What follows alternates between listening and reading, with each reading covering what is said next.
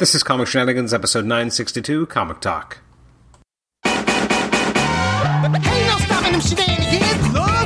Shenanigans. All up in them shenanigans. Shenanigans.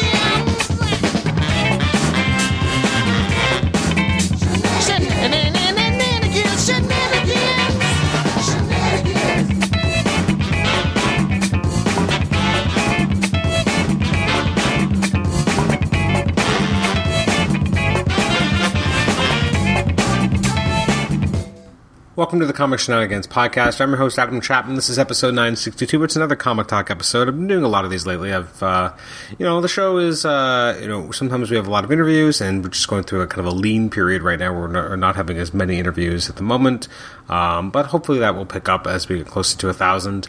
Uh, in some ways, uh, you know, when it's when we have a period like this, when we have less of you know the episodes that I do with Paul Scores and Nathan Struck, and less interviews, definitely makes it easier to envision a time when I stop the show. Um, not that I don't enjoy talking into a microphone on my own, but it definitely has a different feel to it, and uh, it's not the same as having an interview with comic professionals, etc. But I did have a few things that were kind of on my mind, and I just kind of wanted to get out into the ether. Uh, this was a big week in a lot of ways in Canada and uh, in other international areas as we finally got the DC Infinite app uh, or DC Universe Infinite, whatever you want to call it, uh, which is really funny to me because to me it's like this brand new thing because I've never been able to see it or like I've heard about it, I've heard people talk about it in the states, but uh, because I was in Canada, I didn't have any access to it, so uh, it was almost like I was I was hearing it from afar, and so I've, I think I mentioned on a recent episode I've recently because of everything that's been happening with Comixology and uh, Amazon and kind of this, this destroying whatever that app used to be functional uh, in terms of being able to easily buy new comics comics um, you know, it's had me kind of revisit like what comics do I even really want to continue buying because I used to buy a bunch of books digitally, and so that's kind of changing how I interface with that. Uh, also, as this as this show either goes towards a format change after episode 1000 or ends entirely, uh, which again I haven't quite decided, which you'd think I would. I'm 40 episodes away or 38 episodes away, um, but uh, you know I might keep the show going, but it would likely be you know gutting the reviews episodes, having the same consistent two roughly a week format from up episodes, you know, one to a thousand, and then just kind of stopping, and then you know doing non reviews episodes instead. Um, but if that happens, my need to be up to date on stuff changes too. I've been so behind in a lot of books anyway that moving to you know Marvel Unlimited model of having to wait two to three months before I can read a lot of the comics is not the end of the world if I'm not doing regular reviews. And the same thing with DC, which is even further behind. Um, it's interesting, like you know, I, I got the DC app and I'd already read like four or five books, you know, really quickly, just because it was it was really easy to use, and I like the you know eh, the storyline function. I wish it was a little bit easier to find certain series of books, but there's just so much content on there. I mean, there's obviously a lot missing, and the same is true with Marvel Unlimited.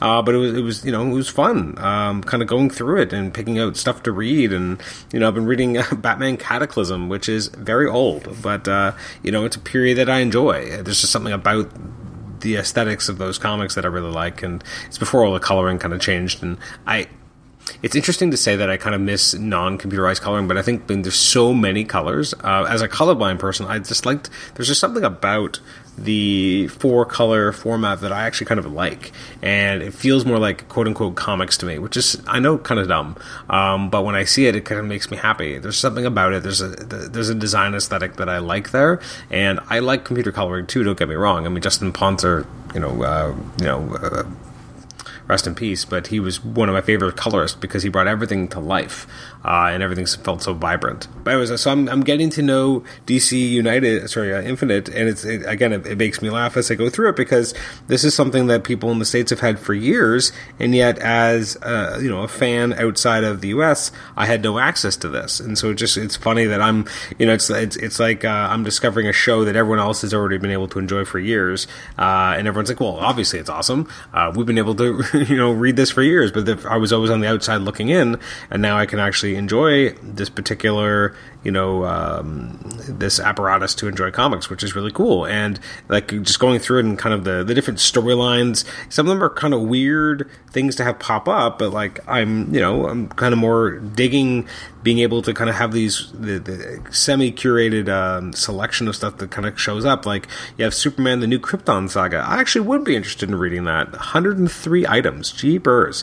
Um, but again, it's not something I read a lot of, so that would be really fun and enjoyable to me to be able to go back and kind of read that whole. I know uh, Eric Anthony has mentioned how he enjoyed that, I believe. Um, I'm excited to kind of go back and read something like that because I never, I wasn't really reading a lot of you know D, uh, DC books at the time. It was what 2008, 2009.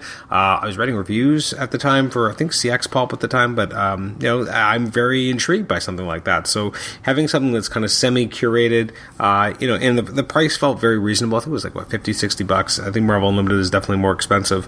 Um, so now I have you know both major companies. I have subscription services, uh, which is going to make it a lot harder to justify buying digital comics. Um, but again, Comixology has made that super easy as a decision because they've gutted it. And if you're not in the States, it's even worse. I mean, if you're in the States and you're hating what they've done to Comixology, uh, you should come uh, try and access it in Canada. It's much worse. The storefronts are, there is no storefront. Um, it's really hard to buy anything digitally on, on Amazon these days. So it's just uh, fascinating. So they've kind of pushed me to want to get this. So DC kind of dropped this in my lap at the right time. You know, they they I mean, and maybe this was on purpose. Maybe they were always building towards an international launch soon. But when I got that email saying, "Hey, DC Universe Infinite is here," I was like, "I am in," um, because you know the other main method of of you know reading DC comics in a digital format that I wasn't liking uh, has been changed irreparably, at least at the moment. And so the idea of being able to kind of move on from it and buy something, use this was was very enticing. So uh, hit right place, right time very excited to read through it. Uh, Marvel Unlimited, as I mentioned, um, I you know I recently became a subscriber there as well. It's funny because you know obviously people have been saying for years how much they enjoy it and they read so many comics on it. I hadn't really jumped in. Um, again, I had other methods of reading comics, so I didn't feel the need to.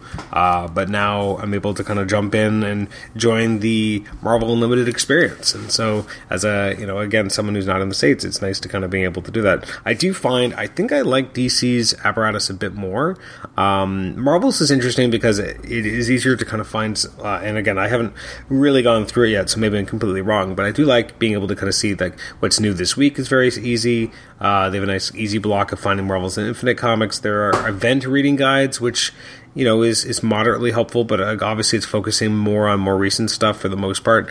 There are some obviously older ones that have tie-ins to you know a movie of some kind, like you have Spider Verse, the complete event. You got Vision Quest, obviously there's a connection there with WandaVision. You got the Infinity Trilogy, obviously. You know if you're the MCU fan, that's going to sound familiar.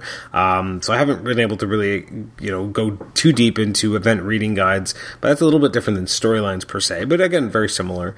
Uh, I do like that they kind of break it down by you know characters and and and um, creators as well. So you know they both have their own flaws and they both have uh, you know their their ups. So they both have their ups and downs. But I'm excited to you know kind of be able to enjoy these platforms because uh, it's kind of cool and interesting. And so I'm excited to kind of see you you know how that will progress as I go as we go forward. Um, very excited to kind of delve more deeply into uh, both of these digital platforms and kind of see what comes from it. And again, as I fade fade away from you know, being keep trying to keep so up to date in so many books because I was falling behind anyway.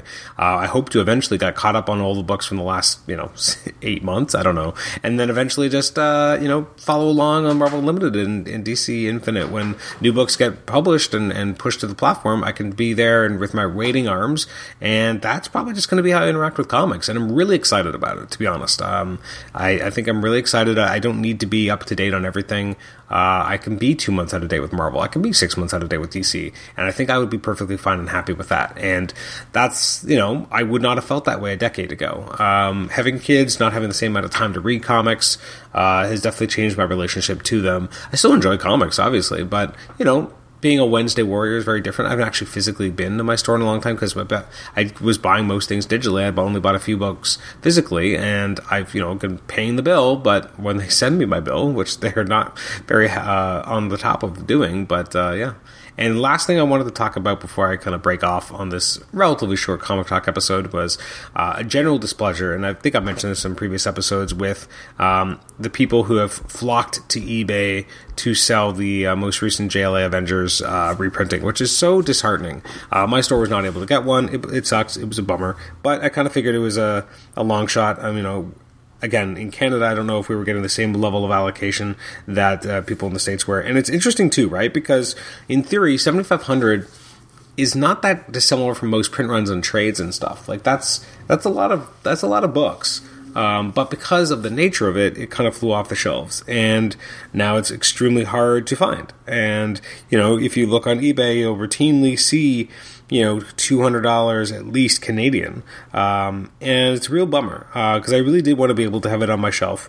Um, you know, it does feel like the fervor is going down a little. Um, because it was routinely going like over three hundred dollars Canadian. Now it looks like it's hovering more around one fifty or so, which is better it's still an insane markup considering it's a $30 book. And for those that are uh, actually being put up by stores, if they're actually giving away things to charity, then I feel a little bit better about it. I mean, I'm not going to buy it, but I at least feel better about it. It's the people who grab this and immediately try to flip it because it's a collector's item that bugs me more. And seeing people who have like multiple copies and they're selling them, I'm like, you're an asshole.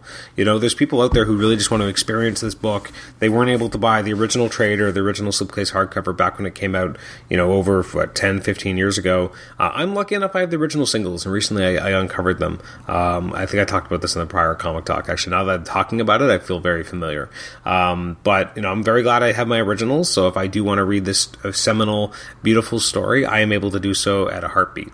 I've actually taken it out of where I would normally put my um, miniseries, and I put it in a separate spot with Wednesday Comics. So it's a little bit easier to pull those books out because I think they're really cool. Um, and so if I do want to read those, it'll be easier for me to access. Uh, that I'm really happy about. Um, so at least if I want to experience this story, I have the ability to do so. But there's a lot of people who don't. There's a lot of people who are newer to comics who maybe weren't reading comics at the time, and they've come to love George Perez for you know somehow, and they want to be able to experience this seminal story that will never be reprinted again, likely, and they can't because a lot of assholes want to make money. So it's just really unfortunate. Anyways, that's the last of my soapboxing. Thanks so much for listening to this episode of the Comic Shenanigans podcast. This has been episode 962. I'm your host, Adam Chapman. Uh, next episode will be a reviews episode as we get closer to, in theory, being up to date. And, uh, yeah, thank you so much for listening. You can always email me at comicshenanigans at gmail.com, rate the show on iTunes, subscribe to us on iTunes, and listen to us on Stitcher. Thanks so much for listening, and we'll catch you next time. Bye bye.